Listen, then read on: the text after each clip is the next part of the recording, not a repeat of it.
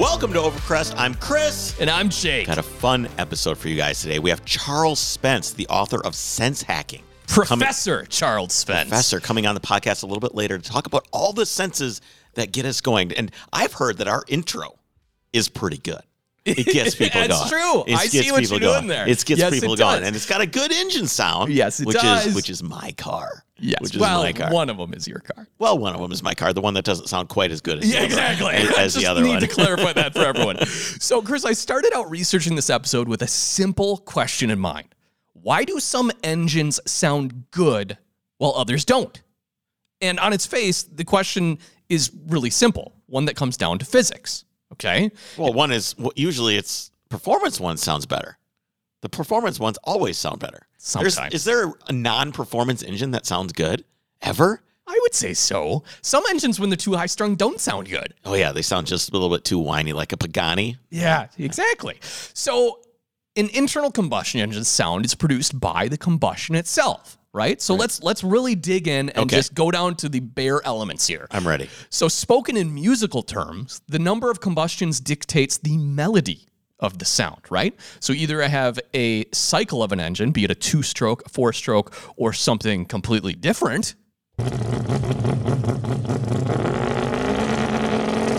That's strange. You know what that is?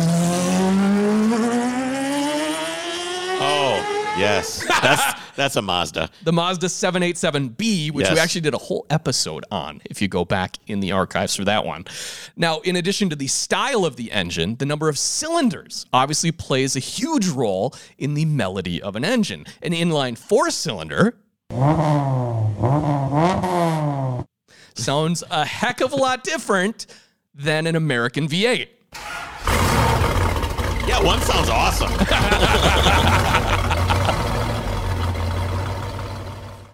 But even the same engine configurations can sound vastly different based on the firing order and crankshaft design. That's a flat plane crank. Yes, it is. That's a Ferrari 458, which, as you said, uses a relatively small displacement V8, but like all Ferraris, has a flat plane crankshaft. So this puts every single cylinder firing exactly 180 degrees out from each other, giving it that more smooth melody. The displacement of each combustion chamber itself also affects the tone of the sound, with smaller cylinders giving a higher pitch, as opposed to the massive displacement of that Hemi we heard it before it. Beyond the number of cylinders and configuration of an engine, Why didn't we? We should have recorded the sound of my Vespa why? because it sounds terrible. Okay. it does. It Yeah. does. It, It- yeah. I mean, it's a little single cylinder two cycle. So Yeah, it's what is it just, supposed to do? Just winds Go, away. "Wee!" yes. So behind the bes- uh, excuse me, besides the number of cylinders and the configuration of an engine, the exhaust system itself plays a huge role in the sound. That seems obvious to say, but it's just the design of the exhaust that can actually dictate the different noises. So beyond just the volume level of the I engine feel like noise, the exhaust is so much easier to tune. You can change the length, you can change the headers, you can change the muffler, you can change, you can delete the cap. There's all kinds of different things. When you build the engine and stick an intake on it, you can do a little bit, but you're kind of stuck with what you got. right. Which is why I always go, yeah, but what does the induction noise sound like? Yes. Because that's what it's all about for me. yes, It it is, is. it is. No, but here's a perfect example of exhaust design massively changing the character of an engine. Take example the distinctive burble of a Subaru WRX or STI. Bad That's- quality there, but it sounds like a 1AT with a blown coil pack, is what that sounds like to me. well, what's interesting is that that unique sound is actually created by the unequal length exhaust manifolds. So when the same engine is equipped with a manifold with equal length primaries, So if you would like your car to sound broken, sound, yes. If you would like your car to sound broken, do what Subaru did and Yes. put unequal So- headers on there. if you do equal length headers, it sounds basically like any other four cylinder, inline cylinder, Right. inline four cylinder. They just sound like they're misfiring. Like there's a cylinder that's just not quite right when you well, listen to a. because you're basically tricking the engine into sounding like it has an uneven firing order when in fact it is even. You know, so you're making one of the exhaust lengths longer, so it takes longer for that exhaust pulse to get and merge with the rest of them. And there are guys that actually like that sound and make unequal length manifolds for inline cylinder engines. Yeah, there are guys that are into fat chicks too, but that's not the norm. It's not the norm. okay, regardless. and the engineering of exhaust system themselves has developed leaps and bounds since the days of just sticking long tube headers and glass packs on your Camaro. Yeah. Modern Like that? exhaust. Was that good? Was that good? Yeah, I, I tried no, you it. got extended a little Oh, longer. okay. I'll try again later when it All makes right, right. So modern exhausts, both OEM and aftermarket, are actually able to tune out unwanted frequencies. So most of us so have what's an unwanted frequency? exhaust drone. Drone. Yes, nobody likes that. Exactly. So drone is usually referencing a noise frequency that resonates within the car itself and is not at all pleasant. No, We've all awful. experienced it in some sort of modified car. and a lot of time it's when you're younger and you just slap an exhaust on your car. Like, Doesn't- yeah. Yeah, this thing's awesome. Uh, and then you go on the freeway for the first time and you're like, what? but you just kind of suffer through it anyway because your car is super sweet with exhaust. Exactly. Yep. your girlfriend's like, I can't hear my dad on the phone. This is from personal experience? yeah, yeah, definitely. So these unpleasant frequencies can actually be completely eliminated by canceling themselves out, just the same way your noise canceling headphones work by actually playing the opposite frequency over the undesired tone. This can be done with the exhaust piping itself, Chris, through the use of a Helmholtz resonator. A what? Helmholtz resonator, That named after the German Yes. physicist Hermann Ludwig Ferdinand von Helmholtz. Wow. Yeah. So a Helmholtz resonator is actually a simple device. Imagine blowing over the top of an empty beer bottle. Yes. It goes Okay. makes a whoo Exactly. sound, yeah. So the volume of the bottle creates a specific tone as air passes over it and resonates within the chamber of the beer bottle. That's how the Blue Man Group makes all of their money. I guess you're right. now imagine putting that beer bottle on your exhaust pipe. That's basically what a Helmholtz resonator is. By changing the volume of the chamber, designers can create a desired resonance frequency, which is used to cancel out unwanted tones. Gotcha. But there's more to an engine sound That's why we always do a resonator delete because you want it to sound because you want it to sound louder. yes, Yeah. exactly. But an inline resonator is different than a Helmholtz resonator. Oh, okay. Helmholtz resonator looks like it's just a branch off the exhaust where you're like, what, what is that for? Okay. It's all for resonance tuning. Got it. Um, but as you alluded to earlier, there's more to an engine's sound than just the exhaust. As we know with our old 911s, the roar of an intake can sometimes be just as loud as the exhaust itself.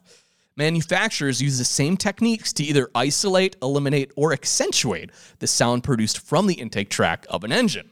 If you pop the hood on any modern internal combustion car and then remove the giant plastic engine cover that's To undoubtedly see there, the plastic intake manifold bolted to notice- to the plastic valve cover. Did you know? yeah. Oh, plastic oil And- pans. yes, plastic oil pans. How is that a oh, thing? I don't know, man. But you'll notice this mess of plastic tubing and compartments leading to the intake. And all of this is designed with sound manipulation in mind. For example, corrugated piping can act as a muffler for incoming air, while the strange looking appendages that branch off an intake and don't seem to go anywhere at all or do anything are actually precisely tuned resonance chambers. And speaking of induction, there are other sounds that certainly add to a car's distinctive character. Oh yeah. The whine of a that Hellcat. Hellcat supercharger, or the spooling of a turbo for that matter, arguably adds more to the audible experience of a car than anything else. Regardless of what you think sounds good, though, do you know what is undoubtedly good? I can think of a few things that are undoubtedly good, but it's probably not in the vein of this podcast. What It's do you got? Petrol Box, Chris. Oh, yeah, it's pretty good. Petrobox is a monthly service made specifically for the automotive enthusiast. Each month, they carefully select items including tools, detailing supplies, apparel, garage gear, stickers, and publications to be sent right there to your doorstep. It's a curated selection of the latest and greatest in the industry. And there's actually two different levels of subscri- subscription. keep going. Keep going. We're, we're There's only one way to say subscription, but there's two different levels of it. The Petrobox Basic costs less than 20 bucks a month, while the Petrobox Premium gets you even more gear for $39.95 a month. Check them out on mypetrolbox.com and be sure to use the code OVERCREST at checkout to get $6 off your first month. yeah. There it is. Is that good? That's decent. Okay. I'll keep working on it. So, when it comes to forced induction, ironically, or perhaps understandably for the non enthusiast, most OEMs attempt to muffler or mask these sounds completely. But there are some engine sounds that are so iconic and ingrained in a brand's DNA that they are synonymous with the manufacturer themselves.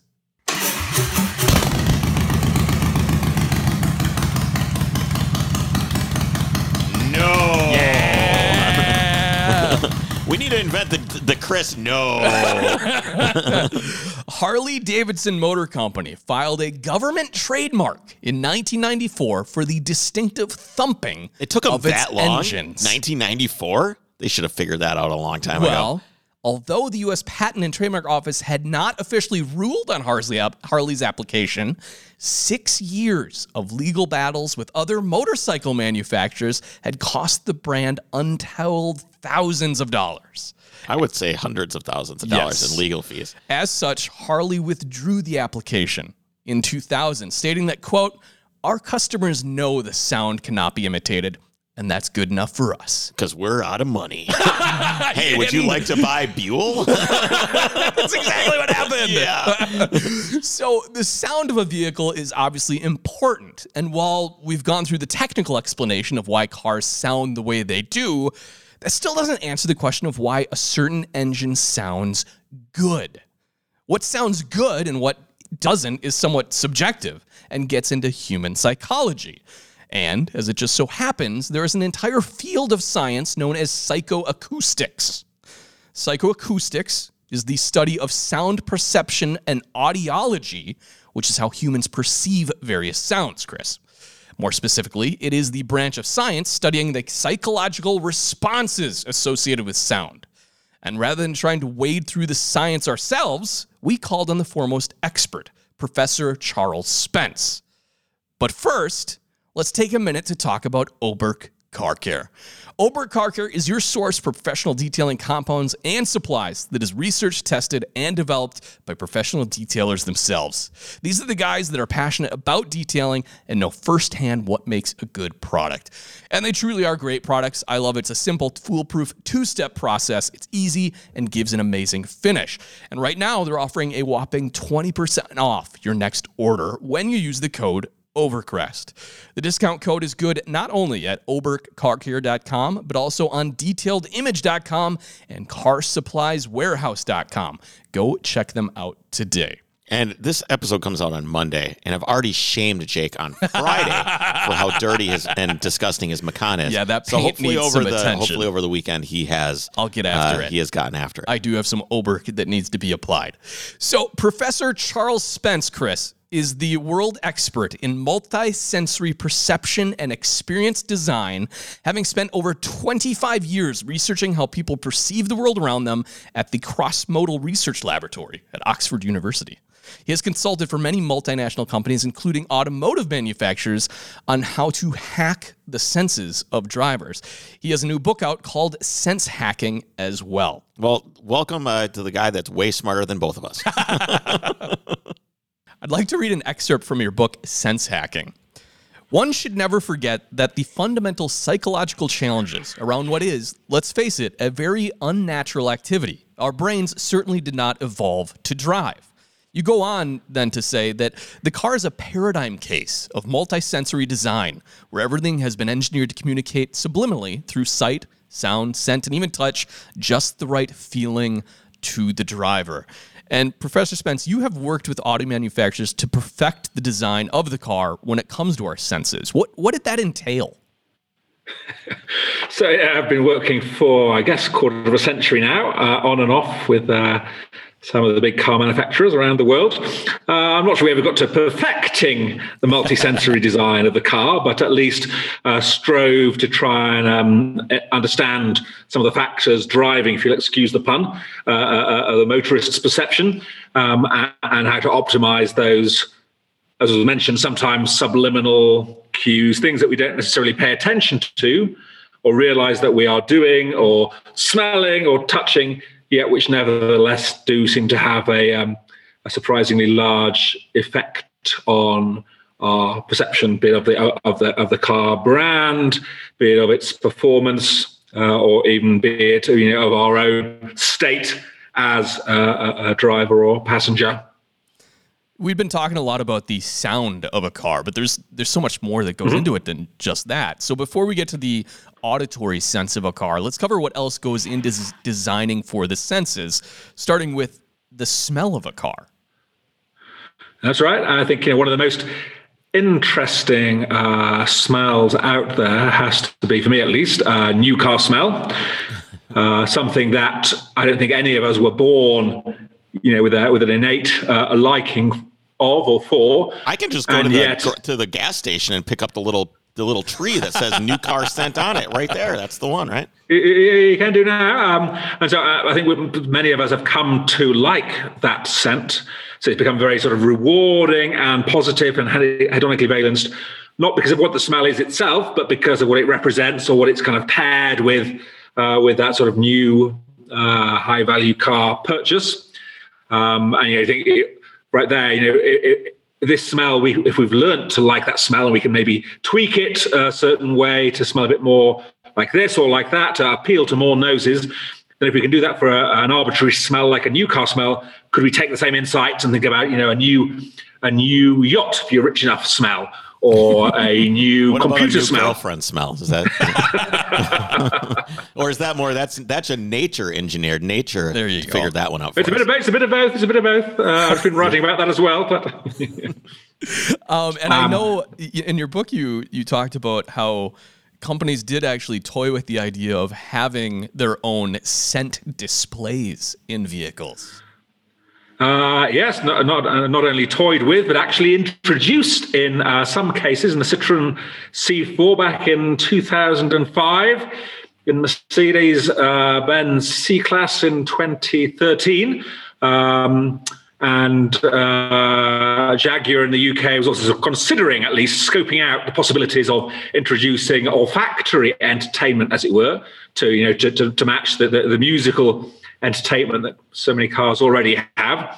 Um, and the sort of purpose of, you know, introducing scent has been has varied. Sometimes, for the Jaguar case, they were considering whether you know you could enhance the driver's experience on the open road in the countryside uh, by you know connecting the car's GPS to figure out what sort of terrain the driver was passing through, uh, and then releasing sort of matching scents be it the pine scent uh, when you go through the pine forest, be it, I don't know, the smell of petrichor or, jasmine, that kind of smell, you know, just after it's rained.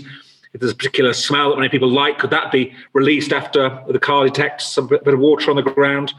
Through to the um, uh, Citroen case, which is not so much about matching the, the, the scent to the environment the driver was going through, but instead trying to you know release scents to enhance the driver well-being or vitality or mood.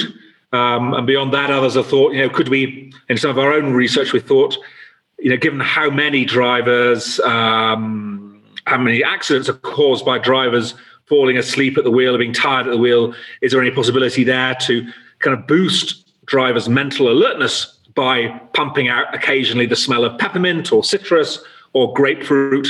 And that's something that's been shown to be effective in studies around the world now, this sort of sudden release of an alerting scent can improve uh, driver uh, performance. So how what how did you test this stuff? Was there? I'm, I'm imagining a guy who is maybe tired or or is driving through a pine forest where like do you put a bunch of electrodes all over his head and then just kind of like wave something in front of his face and go okay he's smiling it's we've got an electrogram thing with the little chart with the little bouncy needle on it i mean how are we how are yeah, we testing um, this to make sure it works yeah. Yeah, so some, some, so some of my colleagues certainly stick all those electrodes on people's heads. I'm, I'm not such a big fan of that. I like to, you know, uh, uh work with behaviour because I'm a psychologist. Um, and so what we do normally is initially we've got a, uh, uh, a driving setup in the lab in Oxford, and we start there and see what kind of signals and scents and sounds and touch uh, and combinations of all of the above work to um, help our drivers in the lab uh, brake more efficiently when something happens or, or turn their head to you know to visualize to fixate maybe a, a potential danger on the road around them and once we figure out what works best there what combination of sights and, uh, uh, and sounds and smells and touches Then uh, we repeat the experiment at um, in the, passing the driving simulator, uh, the national driving simulator in the UK, and on very rare occasion we go out onto the test track as well. So how does this? I'm I'm imagining you probably tested men and women. What was the difference in the sensory experiences for men and women uh, in a, in a car with different with different senses? How do they react differently? So, um, yeah, I mean, uh, that is a uh, relevant question, but one which our research isn't uh, kind of set up particularly to to assess. I can say, you know, we we have just enough participants normally or drivers to kind of demonstrate the effects we're interested in and seeing how big they are, but not really uh, enough participants very often to be able to pick up kind of subtle differences between uh, men and uh, women.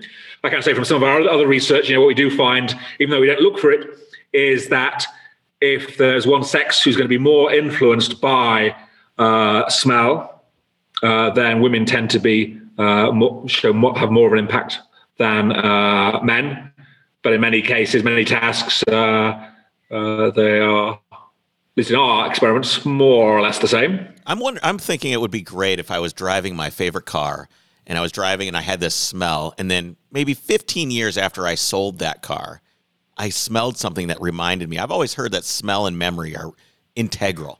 And I almost, I think that would be, it would be a unique experience. Is that like smelling the perfume of an old girlfriend? Right? Yes, exactly, exactly.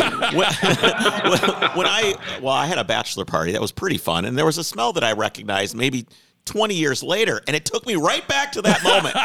it took me right there. And you see a bit of that with um, uh, this was this great quotes from um, going back a decade or two now, but from S.C. Gordon, who who kind of um, uh, do the maintenance for Rolls Royce cars, at least they used to do in the UK. Uh, and there, when you owners of these, you know, quarter of a million pound vehicles would send their vehicles in for uh, their checkup and uh, polish, they'd sort of come back and then the drivers would go, you know, wow, I, I don't know what you've done, uh, but but my car's like new. And what they'd figured out, you know, back in, back into 2000 and thereabouts, was that they sort of bottled the scent of a 1955 Silver Cloud or silver shadow with the sort of smell of the leather and the wood. And simply by spritzing that in uh, uh, such a high value item, it was possible you know, to transform people's uh, impression of their car and, and, really to take them back to when it was like new simply by you know playing to the sense of smell. Um, so how do you how do you do this? I'm imagining a, a, guy grabbing a seat out of that old car from the junkyard and putting it in a big blender, adding some water, and then you spritz it in. But it's it's I'm sure much more scientific than that. How do you get these smells? um, so what one can do is, um, and some of our other work, you know, when, when we're trying to figure out uh, capture the smell of you know an exotic flower, say, uh, then you just can capture the air around in over the object of interest. Um, so one could just you know take, take the take the uh, olfactory atmosphere from inside uh, said car. Of course, finding one that's in mint condition today of, of you know a model that was maybe last sold 50, 60 years ago is going to be a bit tricky. Uh, but just by analyzing the, the case um, where the guy was like maybe spilled some coffee on the seat you know, 20 years ago. Now throw, the, it throw the scent off. Yeah. It's, it's, it's, it's 99% Rolls Royce, 1% coffee. You don't want that. well, then again, coffee is one of the most, you know, one of the world's most liked smells. So that would, would be not the worst thing you could spill, I should think. so, moving right along on the docket of senses in cars, a touch also has such a huge impact on our perception of cars. And you have a section in this chapter called Make It Snuggle in the Palm. Can you explain that a bit? Yeah, so this is a sort of phrase. It goes back to the 1920s after. Um, kind of the Great uh, uh, Depression. Uh, people were thinking about how to, you know, uh, reinvigorate the economy. So there is some sort of resonance with today, um, and they're talking about, you know, perceptual engineering. Humaneering was the name from from researchers by the name of Sheldon and Arens, and they've got this book with some great quotes about how to design better to appeal more to the senses of the consumer, and they, you know, talk about the importance of uh, not only sort of the, the, feel of the car keys in the driver's hand. It's not something that has any particular role in functionality of the vehicle, but if you can get that right, if you can feel just the right shape for the hand.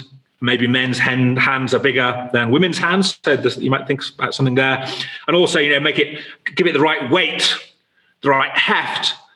Then that can be the subtle cue that can kind of secure the sale.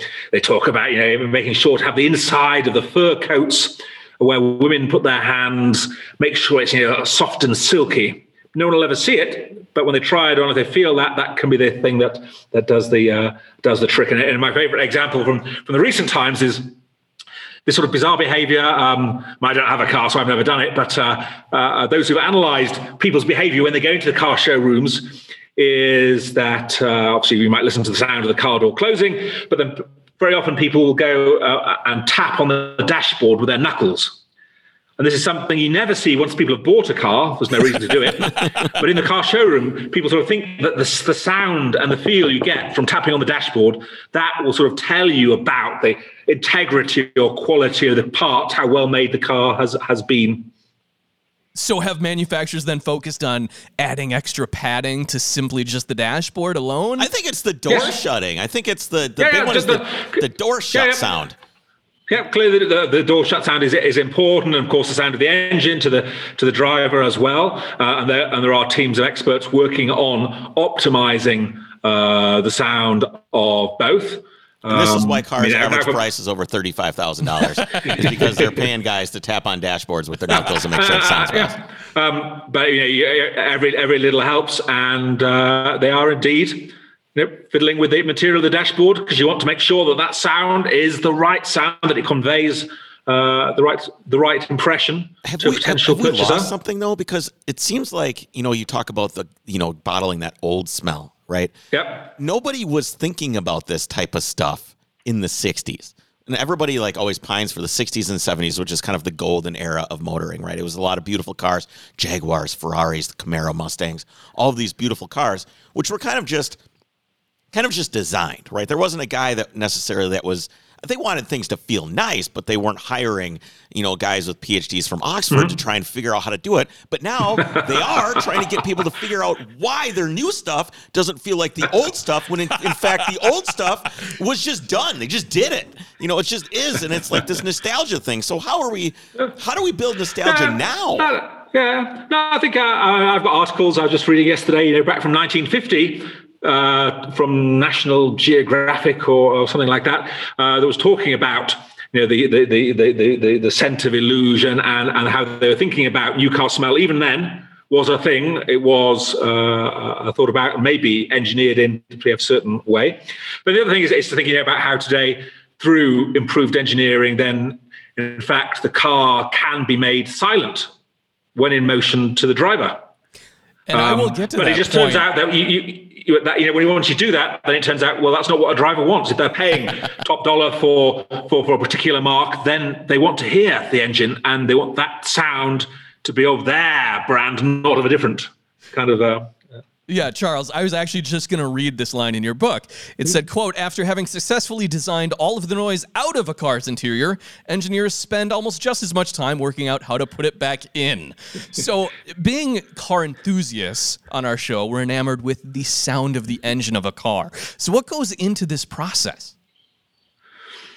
Um, uh, a lot of measurement, a lot of sort of psychoacoustics is the field, and, I think uh, uh, as I mentioned in, in, the quote from the very beginning, that uh, I work with you know everything from fridges to deodorants to cars to coffee makers, and obviously wherever you're looking at the world of multisensory design, there's been more research has gone into uh, that in, in in the world of cars, um, and hence uh, that these days a whole area of research are sort of psychoacousticians they're called who will stick microphones who knows where in around on top of under cars to, to, to really pick up you know the, the, the nuances of the sounds uh, and then investigate uh, uh, uh what happens when you you know change the design the build um, and assess you know, sort of psychometric testing on the drivers themselves to figure out well, what sort of sound is it that they're after? Really, what what what do they internalize as being? What causes the, the dopamine the hit sound? from sound?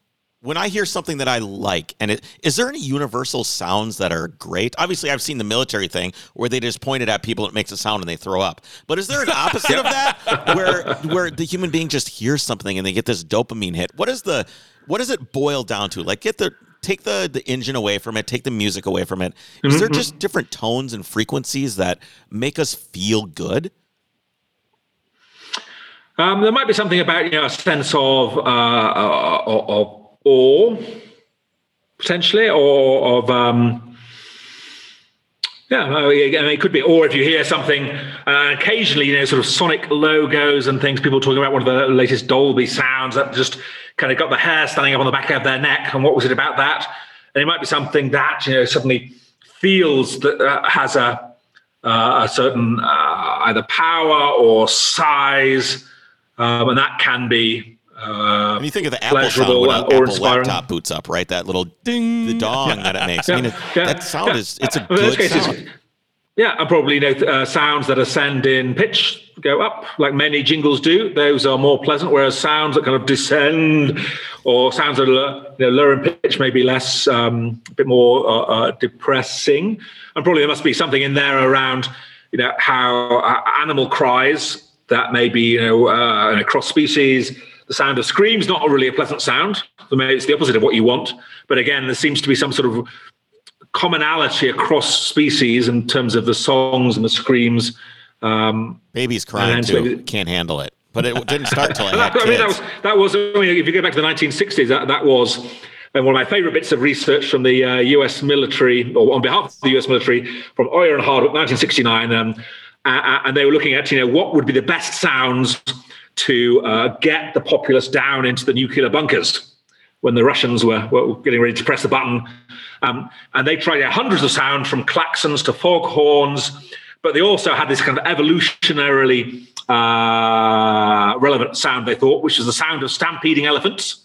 You know, would that get everyone rushing down to the shelters because we've been sort of evolutionary primed to, to fear the sound of stampeding elephants?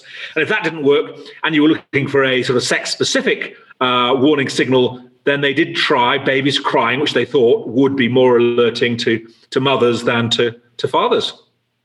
So what, what, were the what findings of that? Yeah, what did they come up with? I mean, stampeding elephants. You know, all it would take for me is if someone said, "Hey, there's a nuclear missile coming. Go in the bunker." They would just have to tell me that. That's all it would take for me. Yeah, yeah, that, sort of works. But you know, like in the car case, when you, it may be that you know sometimes those sort of verbal uh, instructions or alerts or warnings uh, uh, can be fine. But you're always going to run into the problem of you know if, if it's uh, you're selling the car in a foreign market, or if you're going on holiday and got a hire car, then what language is it going to speak uh, uh, to you, and in what tone of voice? Because again, there are sort of differences in whether we like to be, you know, screamed at like by the uh, drill sergeant in um, Stanley Kubrick's movies, or whether we, much, we like a much sort of softer and silkier, uh, you know, Alexa or Siri kind of voice, just you know, trying to caress us into doing the so things that we should be. If all the manufacturers, automotive manufacturers, are spending a ton of money on this, whether it's the touch, the feel, the sound, mm-hmm. the smell, and everything, why do I get in certain cars and just go, "Wow, this is cheap"? They should know better by now that when I reach out to touch the turn knob for the heat, that if it's going click, click, click instead of voom, voom, voom, it feels cheap. And when I shut the door and it goes hong, hong, hong, hong, instead of I should know. So there is there is it just engineering compromise? Are they just not able to engineer it in, or do they or do they purposely do it? Does Toyota do it where their cars are cheap so that they can even build a Lexus? Yeah, I mean, there could be a number of things going on there. On the one hand, you know, a bit like those uh, very cheap supermarkets out there, the Aldis and the Lidls in in, in Europe. Uh, the space is sort of designed to look and feel cheap to match the cheap prices, so it all sort of comes as congruent in some way. Uh, on the other hand, it may be that uh, you know sometimes uh, the engineers may focus on functionality uh, and perhaps ignore some of the aesthetic uh, uh, concerns. Um, and then maybe there, there, may, there might even be, you know, sort of cultural differences here because I was just reading yesterday how you know in most parts of the world that new car smell, which turns out in fact to be very bad for you these days, it's full of all these volatile organic compounds and plastics decomposing and such like. You, you really we really shouldn't like the smell as much as we do. but go when Ford you know, were selling their cars in China, uh, you know the results from the annual surveys of new car smell were coming back, and you know ten percent of, of Chinese car buyers hate the new car smell. So maybe there you're getting into uh, uh, some sort of you know, cultural differences in uh, preferences for different uh, uh, uh, sort of sensory cues. I, am I'm, I'm glad you brought that up because I do have a question about cultural subjectivity. But before I do, I want to I want to pose a question to you. And the question that I posed at the beginning of the episode here is from a psychoacoustics perspective, what do certain engine sounds good? So, uh, what makes a certain engine sound good or not? And that, Chris kind of posed this on a more uh, broad sense about is it tone? Is it harmonics? Is there any one good answer? Um, so, part of what will, will, be good will sound good to a Porsche driver, uh, won't sound good to a BMW fanatic. Um, so it's partly a matter of you know uh, the brand sound, as it were, the brand engine sound that we come to like um, to signal our purchase. Uh, but I think there's also beyond that, partly they're sort of more animalistic, the growl, um, or you know, as, as, it was for the Harley Davidson, the potato, potato, potato sound. I was just going to say, so hard if to... somebody can like that sound. Careful, you're talking to a Harley owner here. I am not, and weird. I hate that sound. It's so loud.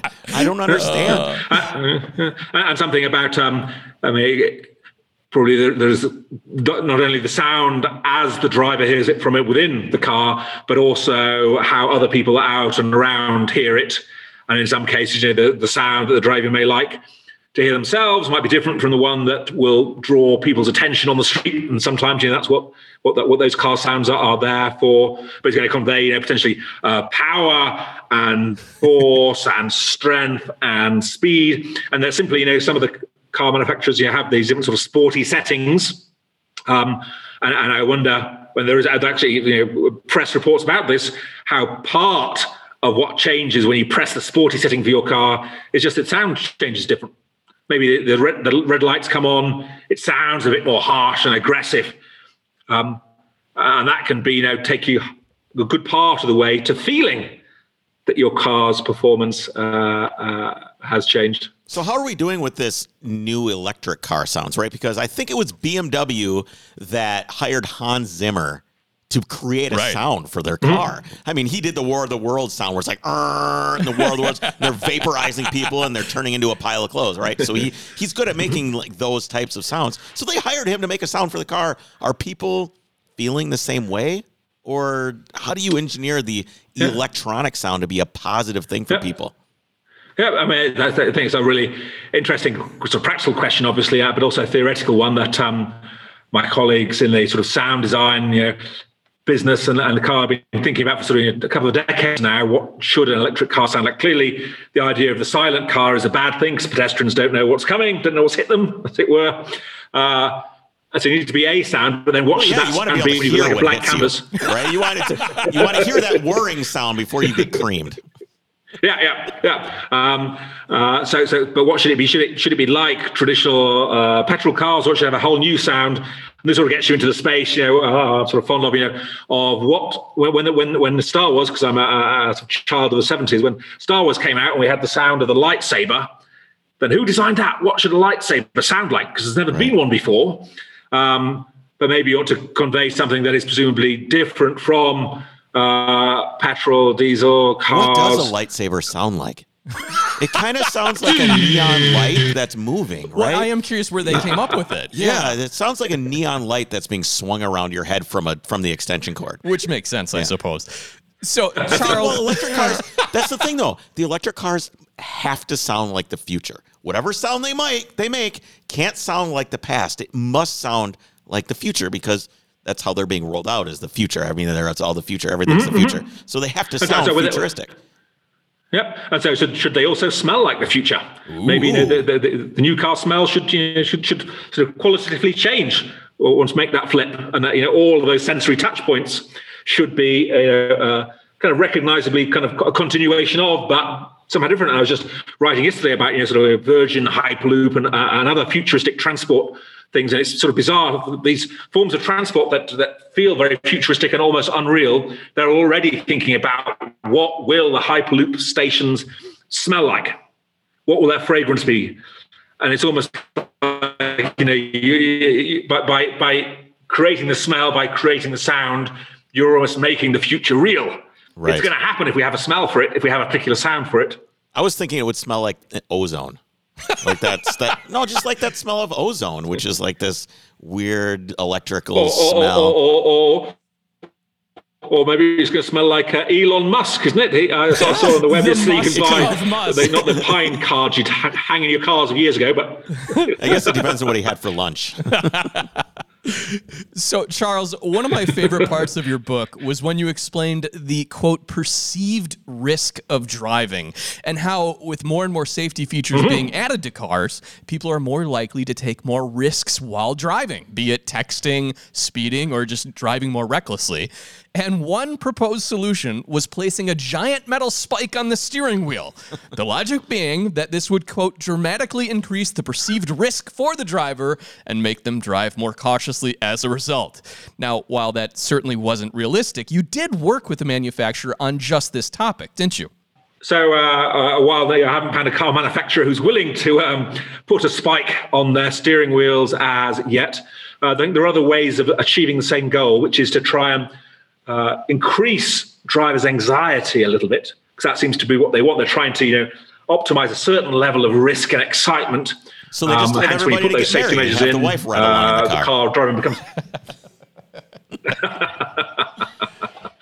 Or, or, or project as we did. Uh, try projecting a know, scary face with the whites of the eyes, like something out of The Shining, um, onto the st- onto the um, window screen. When we do it subliminally, so very briefly presented, so your conscious brain, you wouldn't realize you'd seen anything, but your subconscious brain, your fear circuits would be would be primed, would be activated.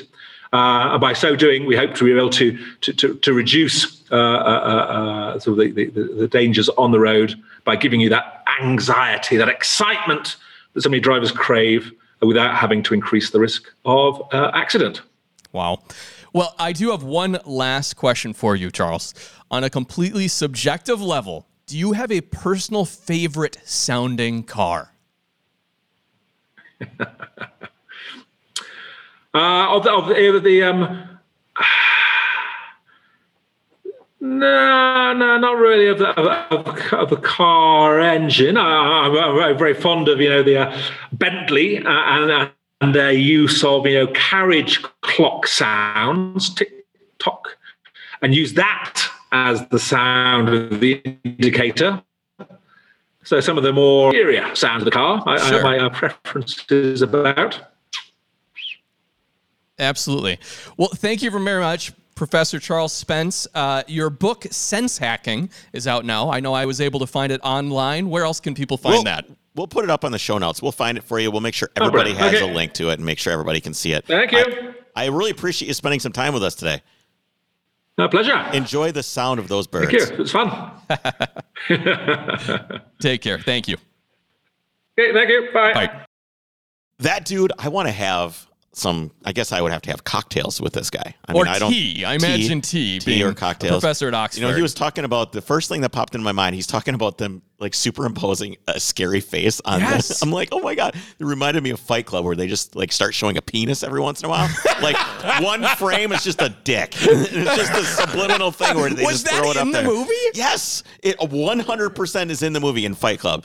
Every once in a while, Why? one one frame is a penis. I don't know. They're probably trying to introduce something, just Oh like this guy goodness. wants to put the scary thing on the on the windshield with the whites of the eyes and the. I mean, that's it's all subliminal messaging. yeah, it's It's all fascinating. subliminal messaging For sure. And uh, I, you know, I. What is your favorite sounding car? Regular car, street car. Otherwise, we could get out of control. What's your? I yeah, I really do think, and he, here's what's interesting because just to his point, it's subjective based on your own experiences. It is. and That's what I was trying to get. As I was trying to get at, is there, is there certain things that are universal? Right. Right? Is there a universal thing? And it doesn't sound like there is. No, and when I was reading about this, it, it is actually interesting how what people like in the sound of an engine specifically is actually culturally subjective. So Americans like the big thumping V8s, whereas Europeans like a more athletic, high-strung sound. Right. And that is just across the board. So You couldn't drag somebody out of the 1700s and put them at a racetrack and go, which one do you like the sound of best? The guy They would just go, "Ah!" what is all this noise? Why are there so many witches? These should all be drowned. Uh, with that being said, based on my own objectivity, no, subjectivity, I guess, in Yeah. my experiences, I do like an air cooled 911. Mine is probably still a VR6. Really? The 12 valve VR6 is, I love my, the 911 sound is great too, but I think one of the best sounding cars. My favorite is my car, Yes. but one of the best sounding street cars is a 12 valve VR6. Intake noise is It- it is incredible. very good. It's absolutely incredible. Really is. All right, guys, before we let you go, be sure to head over and give a review to the podcast. Whether you're that. listening on iTunes, you're on Spotify. Stitcher, Google Play, wherever your platform is, take a moment and tell us what you think and share with others. And hit that subscribe button. Absolutely. Yeah. Otherwise, we will see you on Friday with news. Take care.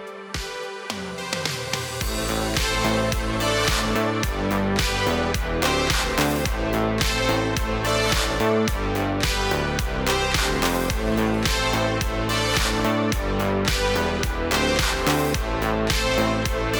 We'll be right back.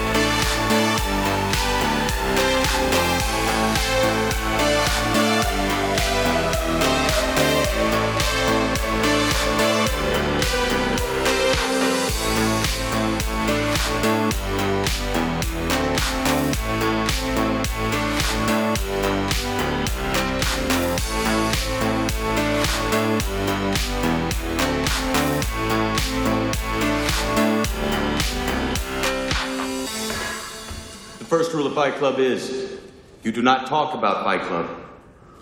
Second rule of Fight Club is you do not talk about Fight Club.